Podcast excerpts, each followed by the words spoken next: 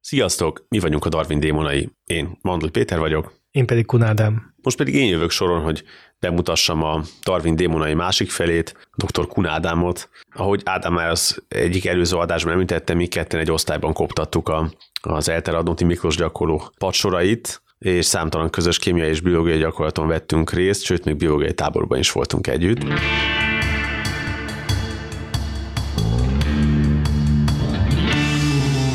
Ádám, te a gimit követően jó sok irányban képezted magad.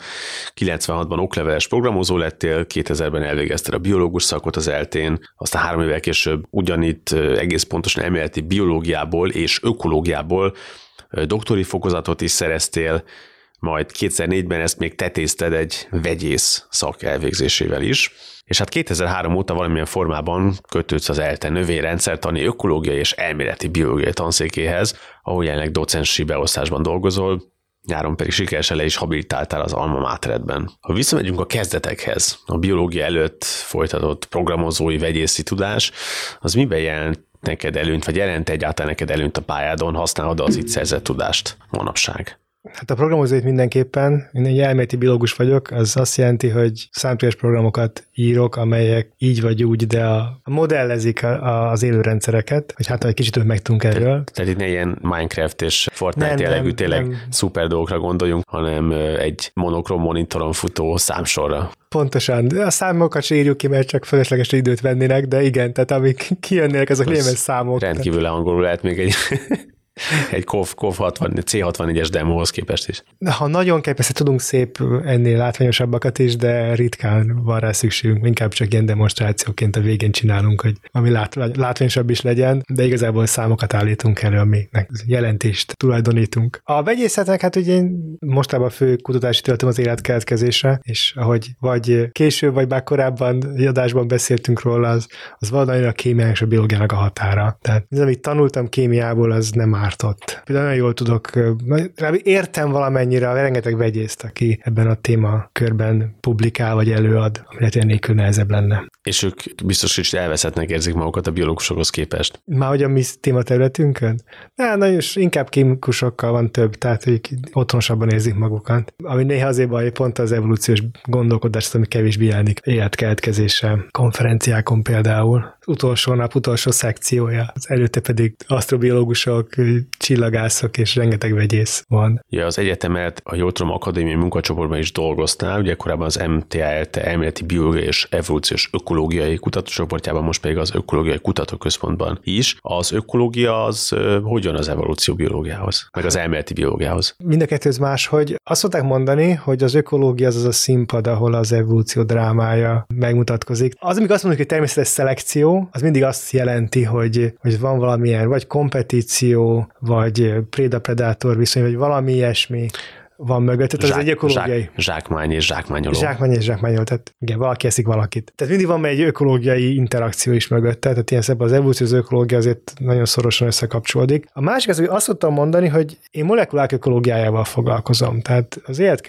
az olyan szempontból ökológia, hogy ugyanazok a kérdések, hogy hogyan élnek együtt molekulák, hogyan kooperálnak, hogyan kompetálnak, milyen gazda parazita viszonyok vannak közöttük, teljesen ökológiai kérdésekkel foglalkozunk, csak hát amik ezt az ökológiát végzik, azok az életkeletkezésében jobbára molekulák, nem pedig fajok vagy májélőlények. Tehát a molekulák nem élnek. A molekulák nem élnek, de hát attól az ökológia ez csak egy olyan kérdés, hogy milyen interakciók vannak közöttük, és ha, ha azt mondtuk, hogy a vírusok se élnek, a vírusok se élnek, akkor az is egy gazdag parazita viszonyban van egy élősejtel. Kezdetektől fogva az életkeletkezése érdekel, tehát ebből írta a PHD-dat, meg ez hogy kapcsolódik mondjuk a növényrendszertanhoz? Nem ebből írtam a doktorimat, azt növényökológiából írtam. Az, hogy miért, az már egy múlt homályába vész. Jóté, múlt jótékony homályába vész. Nem, hát nem ennyire nem volt bonyolult. Olyan helyet kerestem, ahol a programozhattam. Már szerettem még 95-6 környékén, frissen a gimnázium után. Mire, mire a biológia többi részét nem szeretted? Hát az értjük már, hogy a vegyészetet is szeretted, a programozást szeretted. Csak a biológiát nem, ugye? a biológiát nem. És hát Ez mégis biológus vagyok.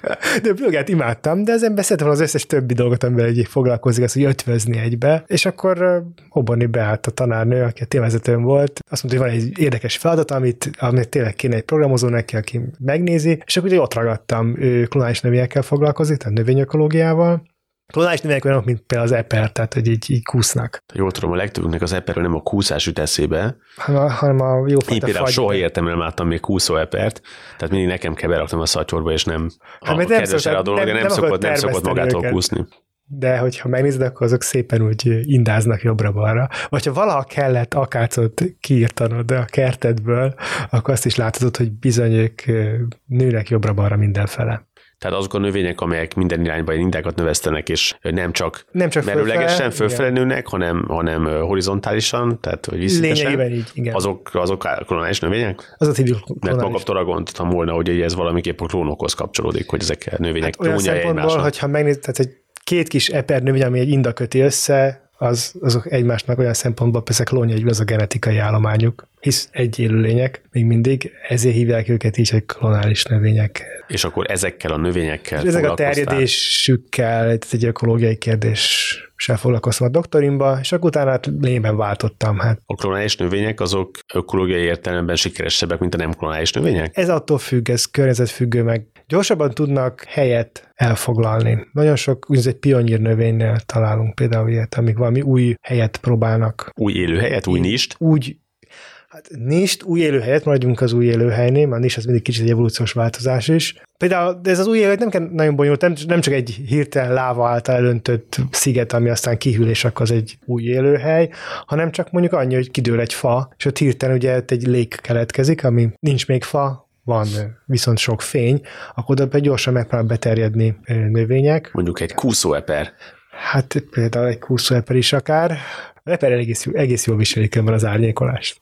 És ugye sokkal gyorsabban megy neki, mint egy tölgyfának az egy új tölgyfának, hogy ott kinőjön, ha jól értem. Igen, bár aztán idővel úgyis persze tölgyfa fog nyerni azzal, hogy ott lesz egy új tölgyfa, hogyha ez egy tölgyerdő volt, és éppen vannak ott neki magoncai, amik elég gyorsan nőnek. De igen, előtte valószínűleg egy ilyen, ilyen pionír növények fognak növekedni ott. Akkor ebből írta a PhD-det, ha össze kéne foglalni mondjuk a PhD-d kapcsán előállított új tudást, tudom, hogy ez egy nagyon provokatív és mondjuk is szemét kérdés, de akkor mondjuk miben tudnád összefoglalni azt, amivel ez hozzátett a tudomány?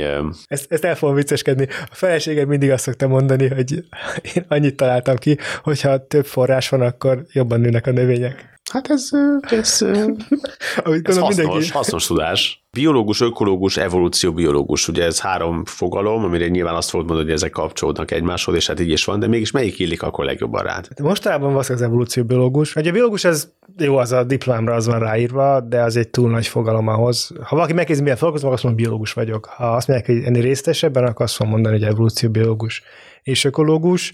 Főleg mostában evolúcióbiológiával foglalkozom, de az ökológiát azért nem, nem felejti el, mint a gyökereit. Tehát, sőt, néha előadásokat is tartok olyan klasszikus ökológiai kérdésekben is. Ami nélkül, ha jól értem, az evolúció nem is igazán értelmezhető, nem. ugye? Nem élőlények önálló evolúciójára van szó, hanem egy rendszer fejlődik. Persze, hát egymásra hatnak az élőlények, így vagy úgy.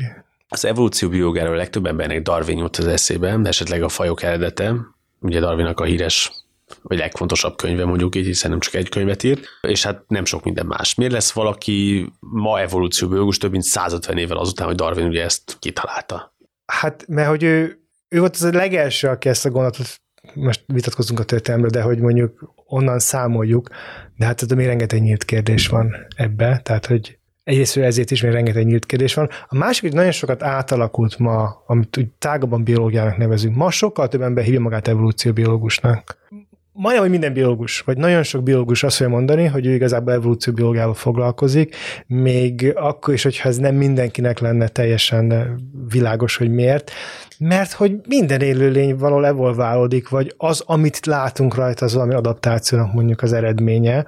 Tehát elég nehéz a biológián belül kikerülni azt, hogy valami evolúciós kérdés nem merüljön föl az adott tudomány területen. Úgyhogy ma az, hogy evolúcióbiológus vagyok, az majdnem szinonim az, hogy biológus vagyok. Én esetemben mondjuk ennél kicsit szűkebben szoktam értelmezni. A honlapodon elérhető információk alapján az egyik fő kutatási területed az úgynevezett nagy átmenetek. Ugye azt gondolom, hogy aki ezt a kifejezést hallja, hogy nagy átmenet, a legtöbbünknek ugye történelmi korszakok jutnak ez eszébe, és nem pont az evolúció. Ez az evolúciós nagy átmenetek, ezen a teljes név, ezt Szatmárius és John Maynard Smith alkotta meg ezt a fogalmat, hogy a 95-ös könyvükben, a Major Transition and Evolution, tehát az evolúció nagy, nagy lépései, ezt magyarul így lett fordítva könyvben. Ezek olyan történések a, a, az evolúciós történetben, amelyek meghatározóak a, a föld élet szempontjából. Van egy konkrét kritériumrendszer, hogy minek kell megfelelnek, és akkor ilyen volt a több sejtűség kialakulása, az eukarióta sejt, maga az első élő sejtnek a kialakulása, de mondjuk a, a kloroplasztisznak is, ez a növényi szintestek, vagy a, a, a valódi állati társadalom, a méheknek, hangyáknak a társadalmának a kialakulása, ezek mind ilyen nagy evolúciós átmenetek.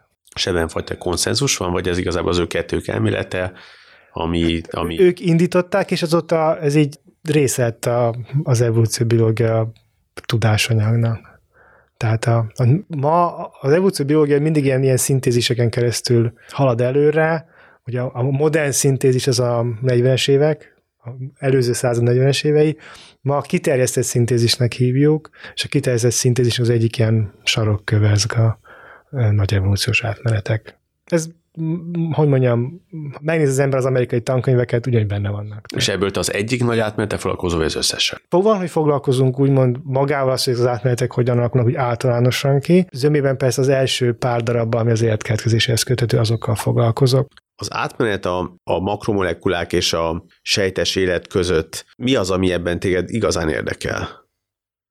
Vagy melyik az a lépés ebből, ami, ami azt gondolod, hogy a legkevésbé feltárt. Nyilván ez egy összességében nagyon keveset tudunk erről. Igen, arra válaszolni, hogy mi az, ami engem érdekel, vagy mi az, ami kutatni, melyik az, ami kevésbé feltárt, amiről még nem is tudjuk, hogy egyetlen kérdés. Tehát az annyira, hogy nem is tudjuk megmondani.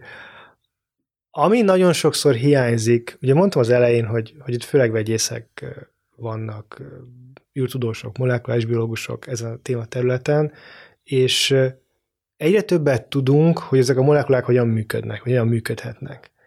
De nem nagyon tudjuk, hogy hogyan alakult az egyik molekuláris rendszerből a másik, vagy hogy ezek együtt hogyan működnek. Most az együttműködés nem úgy, mint kooperáció, hanem mint hogy egyszerre. Tehát nem, egy már párhuzamosan? A, igen, párhuzamosan, tehát hogy ne felejtsük el, egy sejtműködés, ez nem csak arról szól, hogy hogyan megy, egy, hogyan megy a glikolízis önmagában, hogyan megy a DNS szintézis önmagában, hogyan megy a, a, a lipid felépítés önmagában, ennek minden egyszerre kell működni. Tehát amikor egy életkeletkezésében azt mondjuk, hogy így és így lehet előállítani mondjuk egy aminosavat, akkor az, az is föl a kérdés, hogy ugyanabban a környezetben elő tud állni a nukleotid, elő tud állni a zsírsavak. Vannak ilyen kísérletek, amik azt mondják, hogy legtöbb működne. De minket az is érdekel, hogy, hogy jó, bebizonyítjuk, hogy egy gén működik, meg még egy gén is, ami biokémikus azt mondják, hogy életkeltkezése nagyon egyszerűen akár működne is egy enzim, és nekünk azon kell gondolkozni, hogy egyszerre berakjuk őket egy, vagy egy felszínre, vagy egy, egy kis lipid molekulába, fognak-e ők? Egy lipid burokba mondjuk. Lipid burokba, ők fognak-e egyszerre is működni? Néha ez az egyszerű működés mondjuk olyan kérdés, hogy nem fogja az egyik kiszorítani a másikat. Mondjuk azt, hogy az egyik gyorsabban másolódik. Akkor az elszaporodik. Pont, másik ki lesz szorítva, és akkor onnantól elveszett egy funkció. Hát képzeljük el, hogy mondjuk nagyon sok fehérje termelődik, és egyszerűen lesz hely mondjuk a nukleotidoknak, hogy hát vagy így is elképzelhetjük, de mondjuk képzeljük azt, hogy van kétfajta géntermékünk, melyikből mennyit állítsunk elő. Ma ugye egy nagyon bonyolult rendszer működik a szervezetünkbe, ami megmondja, hogy akkor a transzkripció az merre felhagyjon, melyikből mennyi kell. De még nincs ez a bonyolult rendszer. Tehát minden sokkal egyszerűbben kell megoldanunk azt, hogy mindéből csak annyit keletkezzen, amire szükség van. Hogyan lehet ezt beállítani? Általában azzal lehet beállítani, hogy ha egy kis zsákba zárjuk őket, lipidburokba, akkor hát egy csoportszelekciónak hívunk, vagy többszintű szelekciónak. A, az azt jelenti, hogy azok a kis vezikulumok, vagy sejtek fognak előnybe részesülni, amik valahogy megoldják azt, hogy egyik ne szaporodjon túl. Akár véletlen okán, akár mert a másolási rátájuk úgy állt be, hogy hasonló. Azok nyerni fognak, és azokból lesz több. Amelyiknél meg ezt nem oldották meg, azok szétesnek. Vagy nem fognak tudni a hatékonyan szaporodni, és akkor nem, nem lesz több. Azok az egysejtőek. Hát igen, azok az egysejtőek, azok hívjuk, hívhatjuk már ezeket ilyen komoly egysejtőnek. Általában igen, nagyon, nagyon egyszerű dolgokról beszélünk. A, a, aki meg tudja oldani, hogy mondjuk ebből a sejtfal felépítő fehérjéből csinálok ennyi egységet, és mellette csinálok egy másik fehérjéből, ami ahhoz kell, hogy Igen, bár egy enzimből, abból csinálok egy másik egységet. Igen, ha mondjuk egy-egy egység kell ez az új enzimünk, az ne az egyikből 30 a másik meg csak egyet, mert akkor az egy nagyon részét fölöslegesen csináltuk meg. És akkor az, az fölösleges kidobás.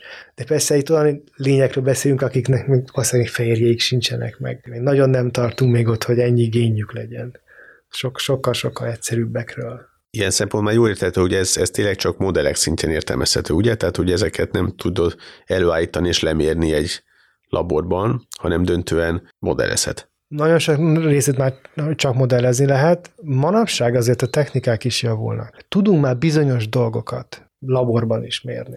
És akkor úgy kell elképzelni, hogy akkor modellel igazoljátok egy feltevésnek a igazságát, vagy írtok egy modellt, és az abból létrejövő eredmények alapján felállítotok egy hipotézis, és akkor utána ezt megpróbáljátok kísérlet, nem, vagy ti, vagy mások ilyen kísérletes módon is igazolni, tehát például létrehozni ilyen protosejteket, vagy... Pontosan, tehát hogy ezen a normál működése a tudományunknak, hogy valamilyen modellt alkotunk, ami lényegében egy hipotézis, illetve ez a modell kicsit kiterjeszt az eddigi tudásunkat, de akkor valahol lesz egy újabb kérdés, amit nem tudunk megválaszolni, és akkor vissza kell menni a laborba. Amit persze nem mi fogunk, vagy hát egyelőre nincs hozzá megfelelő laborfelszerelésünk.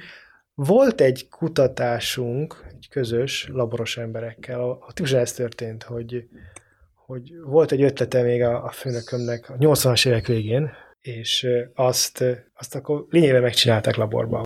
És működik. Tehát, hogy...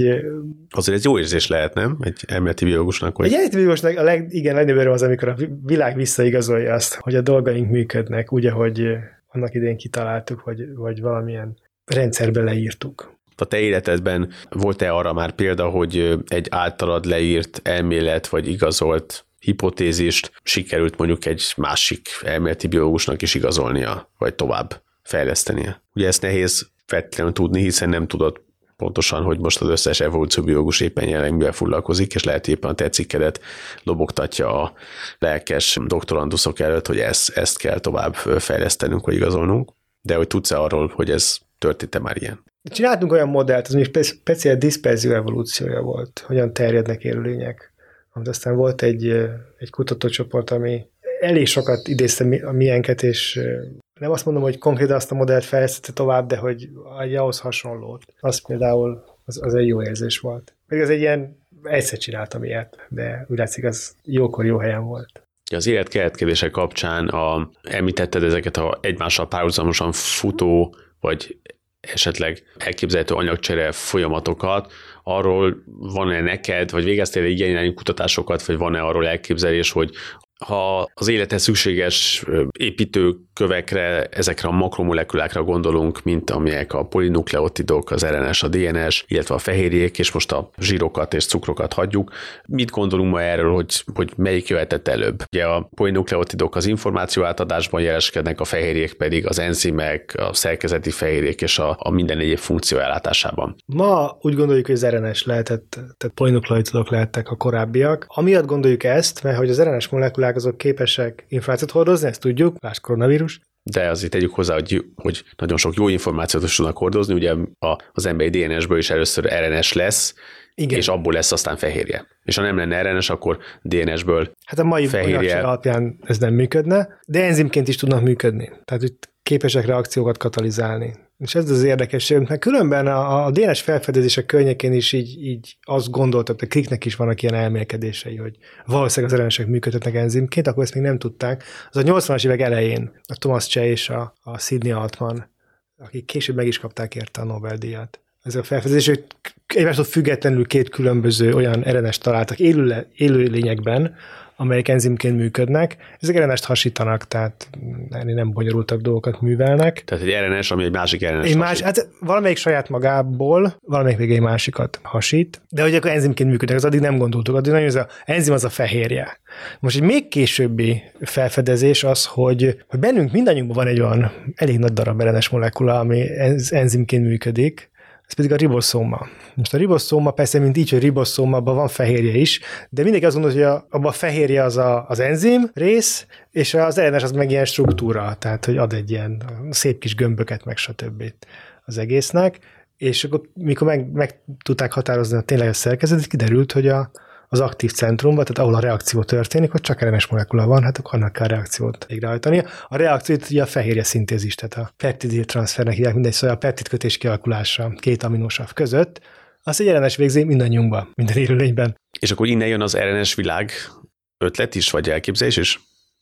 Igen, innen, vagy innen előtte sem voltak ötletek erre fele, hogy volt esetleg egy ilyen, de innentől olyan bizonyítást kapott, hogy, hogy működhet, ez tényleg működhet, hogy vannak ilyen enzimek, és akkor a 90-es években rengeteg új ellenes enzimet találtak, mesterségesen, ez nem élőlényekből, hanem lényben evolváltattak laborba, és lehet mutatni, hogy nagyon sokfajta reakciót képesek ellenesek is katalizálni. Tehát, hogy ténylegesen lehetne egy anyagcserét fölépíteni csak ellenes molekulákkal, amiket ribozimnak hívunk, ellenes enzim szóba ribozim.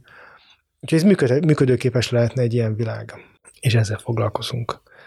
Az elméleti részével. Egy fehérjementes Fehérjementes. A fehérjementes leginkább azért gondoljuk, hogy, mert hogy maga az a transzláció, ugye, hogy hogyan lesz a DNS-ből után fehérjet, hogyan, az információ hogyan fordul le, az rengeteg enzim kell. Ez egy nagyon bonyolult rendszer, egy borzalmasan bonyolult rendszer, ami nem fog így meg kialakulni egyik napra a másikra. Ugye Tehát, miért? Ugye jó zenészre beálltott, hogy miért kell, hogy ilyen bonyolult legyen, ugye, mert hogyha ne, ha nem lenne ilyen bonyolult, nem lenne ilyen jól leszabályozva, akkor, akkor... Hát a szabályozás is az egyik, de hogy ha van 20 aminosavunk, az, az 20 különböző, például térenes, ez a transferenes, ami, ami kell hozzá. Ez is sok enzim kell hozzá, na, ennyi. És akkor ennek a világnak a fejlődésének, az evolúciójával az, ami a, az egyik fő kutatási irányunk. Az elmúlt két évtizedben, de javíts ki, ha rosszul mondom, ugye több alkalommal dolgoztál posztdoktori ösztöndíjasként, tehát ugye ez azokat a kutatókat jelöli, akik már ledoktoráltak, és utána folytanak tanulmányokat, és utána majd arról is beszéljünk, hogy mennyiben kapcsolódott mondjuk a posztdoktori munkád ahhoz, amit előtte a doktorit során csináltál, de ugye ez általában egy más új témákat szokott jelölni, és ezt részben a Luxemburgban, ami egy Bécs és Alsó-Ausztria között elhelyezkedő kisvárosban lévő intézetben végezted, amit nagyon hangzatos a neve, az International Institute for Applied System Analysis, aminek kérem, hogy te, te mondd ki inkább a magyar fordítását, de mondjuk az alkalmazott rendszeranalízisek nemzetközi intézete. Igen. Illetve még dolgoztál, vagy kutattál a a Münchenben egy, egy hasonló elméleti tudományos intézetben is. Feltétlenül szükséges-e a sikeres kutatói munkához, hogy ilyen külföldi tanulmányutakat, kooperációkat kezdeményezzen az ember? Ez utolsóra válaszolnék először, ez is igen, tehát mi úgy gondoljuk, hogy a tudományos pályának az egy része, amit régen a célegény nek megfelelő, de az amikor elkelt, elvándorolt és tanult mindenfélét a világban. Inaskodott. Inaskodott, és ugye hazament, és akkor a mesterművével majd megmutatta, hogy ő képes az önálló munkára, és hát most ugye ez a doktori után szokott jönni, ezek a posztdoktori évek, úgy gondolom, hogy nem árt, az ember lát mást is, más helyeket, az általában más kultúra, vagy kicsit más a téma, és akkor újabb technikákat is az ember megtanulhat. Ez a alkalmazott rendszeranalízis hely, ez egy ez a 70-es években alapult ilyen, ilyen szovjet és amerikai kooperáció volt, tehát a, a, az egyik tehát része... a világbékének egy ilyen csodálatos A világbékének egy csodálatos helye volt, mert hogy nagyon kevés hely volt, ahol az orosz és amerikai tudósok találkozhattak, ez egy ilyen intézet volt, direkt ez is hozták létre. És talán a választás is, hogy Ausztriában legyen, ami ugye egy semleges állam, volt különben egy gyönyörű Habsburg vadászkastélyban, tehát a, nyári lakja volt Szisziéknek, én speciál, ahol sokat üldögéltem, az a gyerekszoba volt, ami a, a toronyban van. Még, úgy, még visszaállították, sajnos a világháborút nagyon megrongálódott, de visszaállították az eredeti festéseket, ilyen hát erdőnek van kifestve, meg égboltnak. Az a, az a pár szoba, ami, ami a torony, és ahol többet üldögéltem, az a mi kis, hogy mondjam, programunkhoz tartozott, tanszéknek a helyi megfelelője. Gyönyörű hely különben, az egy elméleti intézet, főleg gazdasági, társadalmi kérdésekkel foglalkozik, de van egy ökológiai és evolúciós programja is, és ott én emberi együttműködéssel foglalkoztam főleg. És most megkérdezett, hogy mi a köze annak a növényekhez, az az igaz, hogy technikailag elég hasonló. Ugye a klonális növényekben, amit én kutattam, az van egy olyan, hogy ők tápanyagot osztanak a különböző kis élőlénykék között. Képzeljünk két epret, ami össze van kötve egy, indával, akkor elképzelhető az, hogy az egyiknek jobban megy, és akkor valamennyit küld a másik felé. elképesztő sokat tudtunk meg az eperről, tehát hogy ezek szerint ugye mozgás, vízszintes mozgással képes, és információt ad át egy másik epernek, ami hát neki a klónja. Tápanyagot. Mindenki a klónja. De információt is természetesen ad át, nem az információt is adnak bőven át. Most ezeknek, ahogy modelleztük őket, az a modellezési technika, amit sejtautomatának hívunk, az alkalmazható arra is, hogy másfajta élőnyek, akár az embernek ilyen együttműködési viselkedését vizsgáljuk, és akkor arra felementem el a pozdoktori kutatások alatt. Jó, akkor ugye magunk elé tudjuk képzelni Ádámot, mint egy kutató elefántcsontornya helyett egy a Sisi kastély egyik gyerekszoba tornyában kutat, és ugye gondolom itt is elsőben egy számítógép előtt ültél. A, a pókhálós labor egyik zugában, vagy egy nyálkástó partján egy ilyen zavaros lötyelteli lombikra, lombik előtt görnyedő, megszállott kutató. Ez létezik-e már, vagy ez a múlt századnak egy ilyen hát ma már elfeledésbe merült emléke.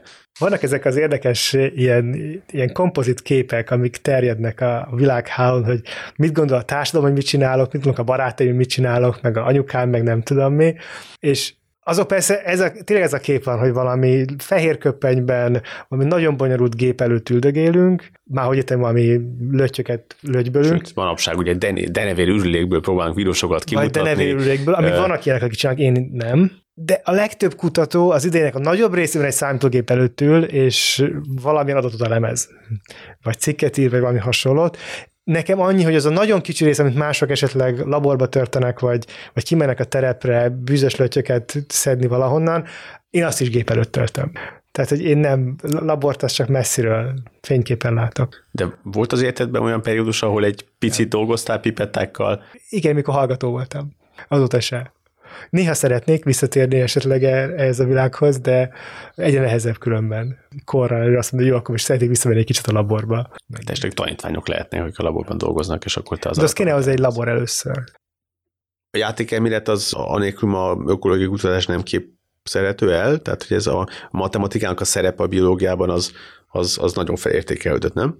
Igen, szétválasztanám az játékelmet nélkül még elképzelhető ökológiai kutatás. A játékelmet ez a matematikának egy része ilyen szempontból. Neumann János nevéhez köthető. A név eredete az úgy tudom, hogy olyasmi, hogy ő pókerjátékokat elemzett. És ugye a játékelmet olyan szituációkat elemeznek, amikor a, az, hogy mennyire jó valami, egy, egy stratégia, vagy valami, az függ attól is, hogy a többiek mit csinálnak. Ez azért egy érdekes az ökológia vagy az evolúcióbiológiában, mert nagyon sokszor, mikor azt kezdenek, hogy valami adaptálódott, akkor olyanokra gondolunk, hogy eltűrje a hőmérsékletet.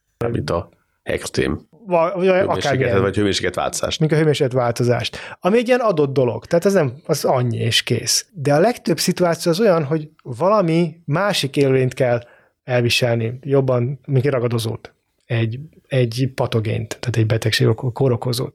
És ott ugye az is számít, hogy mit csinál az a korokozó, mit csinál az a ragadozó. Nem csak attól függ, hogy egy adott élőlény mennyire jó, hogy ő amúgy mit tud, hanem hogy a többiek mit csinálnak. És ezek általában játékelmeti szituációk. Ahogy azért a játékelmet, ahol nagyot terjedt, az a, az a közgazdaságtan ahol ugye fontos egy eladás, vásárlás, stb. A tőzsde is, a többiek mit, hogyan gondolkoznak. Annyiban a biológia is azért felfedezte magának, hogy a biológiában viszont olyan szempontból egyértelműen mérhető az, hogy mi a haszon, hogy aki gyorsabban terjed, rátermettség, az egy olyan egyértelmű mérő dolog, az terjedni fog pont. De azt nem mondanám, hogy minden ökológusnak kell. Ha az a kérdés, hogy a matematikának valamilyen részét kell használnak, az a válasz, hogy az statisztika nélkül nem ússza meg manapság egyetlen ökológus se. Tehát, még a még a nyálkástó fölé görnyedők. Még a nyálkástó fölé görnyedők, akik azt a részét fogják legjobban szedni persze a, a tudománynak, hogy a terep, kint lehetnek a természetben. A, terep, a terepmunkát a terepmunkát, de az ő is az idejüknek a nagy része az a fogják utána, hogy az adatokat aztán elemzik. És az adat elemzés az általában statisztikát jelent,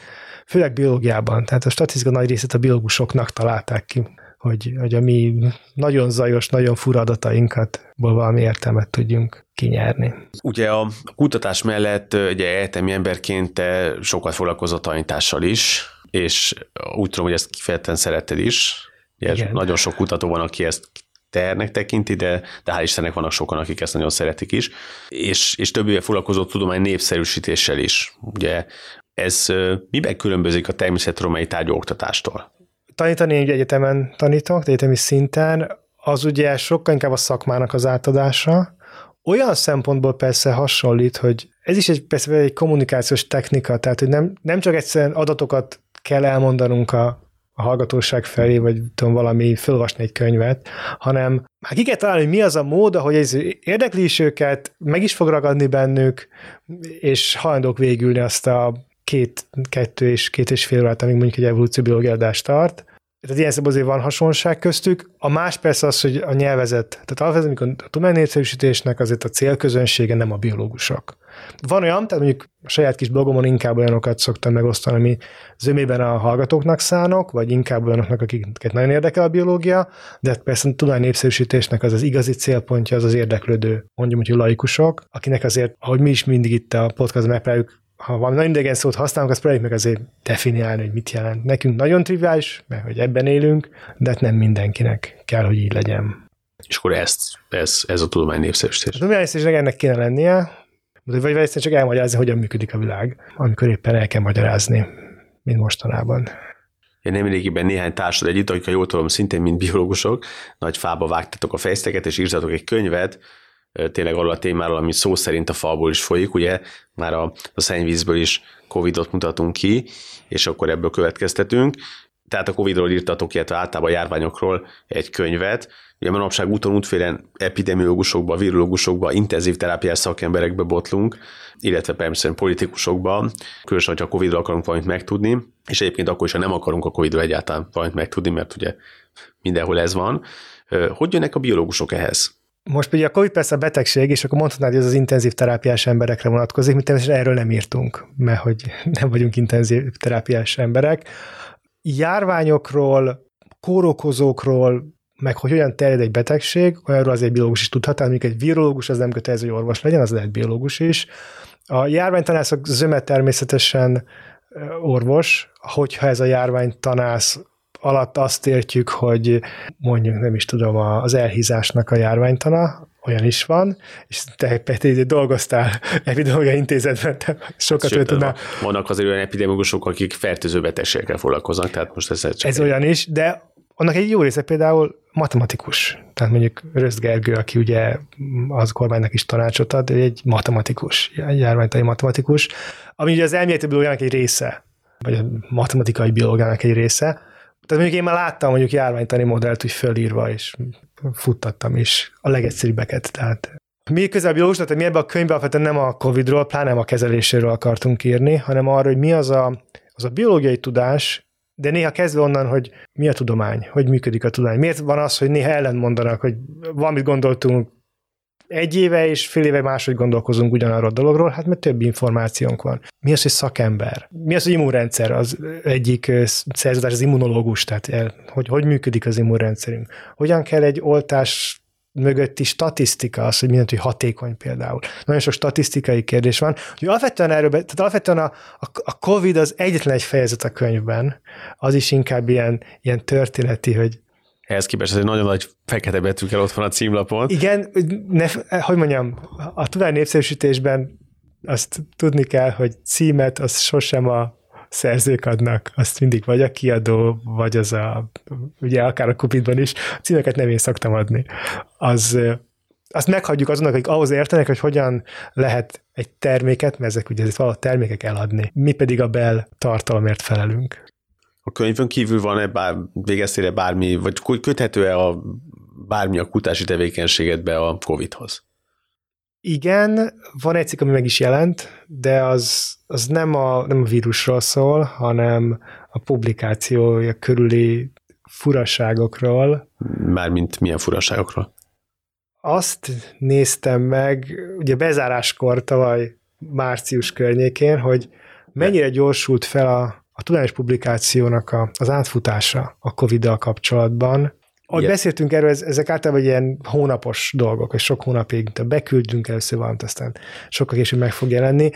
Ez ebben az esetben a legelején napokra redukálódott. Nagyon szépen meg lehet mutatni, hogy néha beküldték, elfogadták, másnap megjelent. Ilyen típusú, ennyire fölgyorsult, tehát átlagos azt három nap volt a medián az elf, a beküldés és az elfogadás között. De ez tényleg ez a 2020 március-május, vagy januártól májusi időszak. Az információ elemzés volt lényegében. Mi, mi most küldtünk el egy, illetve nekem most 10 hét után jött vissza egy covidos cikk, amit elküldtünk, ahol el antitest szinteket néztünk reumatológiai és immunbetegben, és 10 hét alatt egy jött el az első elbírálás.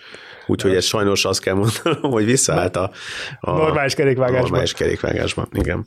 Illetve egy cikk azért nem jelent meg az a házalunk éppen, az egy kicsit járványtan, de nem covidos, inkább csak úgy nagyon távolról, meg hogy államok hogyan tudnának ez viszonyulni. És ilyen szempontból viszont játékelmélet. Hogy mi a válasza egy államnak, lezárások például, arra, hogy megjelenik egy bizonyos paraméterekkel rendelkező patogén. A kutatásnak valami olyasmi lenne az érdekessége, hogy, hogy az jött ki, hogy nem, nem is az a válasz, hogy nem kell fölkészülni, és nem is az, hogy nem is tudom, be kell vásárolni holnaptól nyolc kórházat, amit elrakunk valahova, és akkor bármikor föl lehet állítani, hanem a kettő között van való az a, az a mennyiségű előkészület, ami például elég tágkeretek között fel lehet készülni egy bizonyos patogén megjelenésére.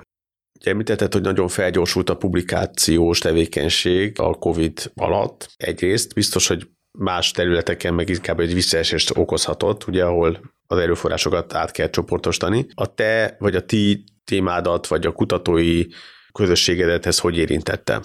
Mind a kutatás, és aztán utána még estek az oktatás terén. Az elméleti biológiát, tehát ezt hogy számolunk, azt igazából nem érinti. Hogy mondjam, nekem internetre van szükségem egy számítógépre. Néha még az internetre se. Ebben nem éreztünk. Míg azt mondom, hogy nem kísérletezünk, olyan szempontból nem teljesen igaz, hogy ki, csinálunk ilyen, hát kicsit közgazdasági, kicsit szociológiai kísérleteket is. Az egyik doktoranduszom az olyasmivel foglalkozik, hogy gyerekekben bizonyos, tehát mondjuk az, az egyenlőség, meg az egyenlőtlenséggel szembeni vélekedés hogyan változik a korral.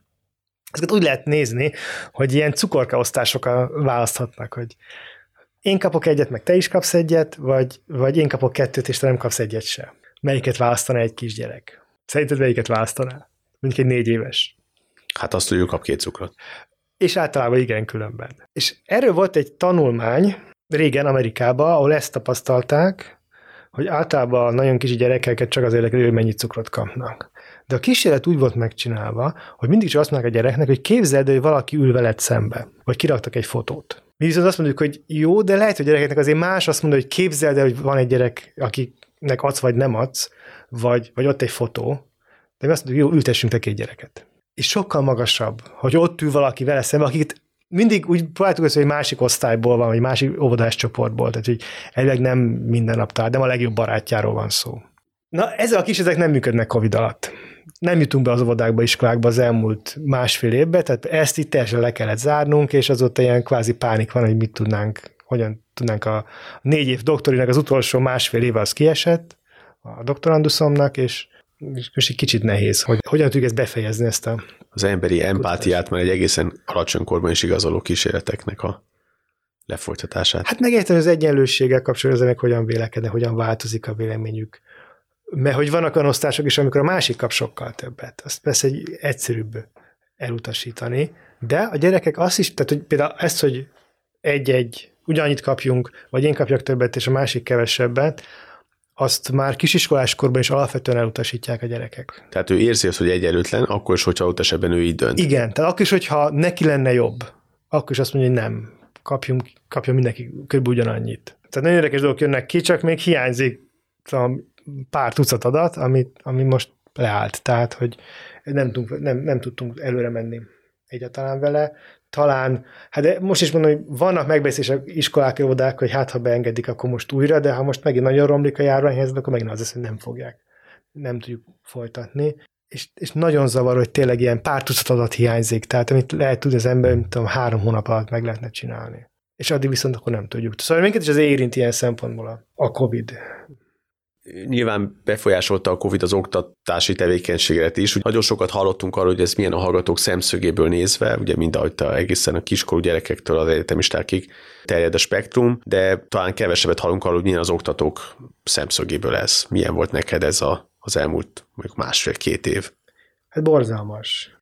Még nem is annyira az első, a 2020 tavasz, a 2020 tavasz azok az emberekkel találkoztam előtte. Tehát hogy a február, március eleje az még élőben ment, tehát hogy olyan emberekkel kellett hirtelen akkor már csak számítógépen találkozom, akik előtte azért láttam, mindig van ilyen elképzelésem, hogy mi volt, kicsit furcsa volt úgy előadni, hogy igazából otthon ülök, és egy számítógépnek beszélek, és, és csak kis fura karikákkal kommunikálok, akik általában ritkábban beszélnek vissza hozzám. De ugye ősszel úgy indult el egy évfolyam, én, első, én sokat tanítok elsősokat, tehát elsős egyetemistákat, akik sose voltak bent előadáson. Tehát az első adás úgy volt, hogy valaki bejelentkezik Teams-en, én, és elkezdenek nekik beszélni, és látnak egy, egy arcot, aki ugrál a saját könyves polc előtt. Jó esetben fel van öltözve, de tulajdonképpen ki tudja a virtuális háttér és egy, egyéb filterek. Igen, hát igen, fel volt öltözve. Sokkal nehezebb velük interakciót kialakítani, mert mindenki úgy van vele, hogy most mély szólaljon meg, meg ugye már Más egy órán csak azt mondod, hogy valaki beszél, fölrakja a kezét, rámutatsz, válaszol. Itt ugye meg kell várni, még fölfogták, hogy most válaszolniuk kéne, valaki akkor benyomja a jelentkezés gombot, vagy sem, akkor aznak szólni kell, akkor bekapcsolja a mikrofonját, és akkor esetleg válaszolik, és legtöbben azt mondja, inkább nem. Nagyon nehéz interaktivitást velük kialakítani, meg hát nem láttam se őket. Tehát, hogy nincs, nincs ez a szens, hogy igen, tényleg van ott x darab hallgató. Te, te hogy tudtad ebben a folyamatban a saját motivációdat fenntartani? Mert ugye pontosan a helyzet, amit leírsz, hogy a, hallgató, a, a tantermi előadáshoz képest ez az oktatási forma ugye sokkal sterilebb és zártabb. Nagyon nehezen. Az a válasz igazából nagyon nehezen. Van persze az ennek az a rutinja, hogy igen, az adást ezt meg lehet tartani, de már mondjuk tavasszal, amikor mindig ez volt, hát két-fél éve teljesen online húztunk vele akkor egyre nehezebb volt. És könyörögtem hallgatni, hogy páran kapcsolatok be a kamerátokat, hogy minimálisan úgy tűnjön, hogy vannak a másik oldalon is emberek. Akkor itt talán érdemes elmondani azt, hogy ez nagyon sokat számít a bekapcsolt kamera, ugye? Tehát, hogy a, számít, tehát. ha csak egy, egy nevet látsz, egy fekete tehát ezért mondjuk középiskolában azt láttam a gyerekeken, hogy szinte minden talán megkövetelte, azt veszed, hogy hallgató, vagy a gyerekek, diákok bekapcsoltak-e vagy sem, az egy megint más kérdés, mert nagyon más úgy, hogy oké, okay, hogy nincsenek ott fizikailag, nincsenek tőlem egy két méterre, de legalább embereket látok, és velük beszélek, mint úgy, hogy teljesen a monitorral beszélek. És csak az a sejtésem, hogy az a szám, meg az a pár darab ikon, ami ott van, azok ott valódi emberi lények vannak mögötte. Más egy előadóterem, meg a saját szobámnak a fura kis magánya, vagy a bent a munkahelyemnek a szobája.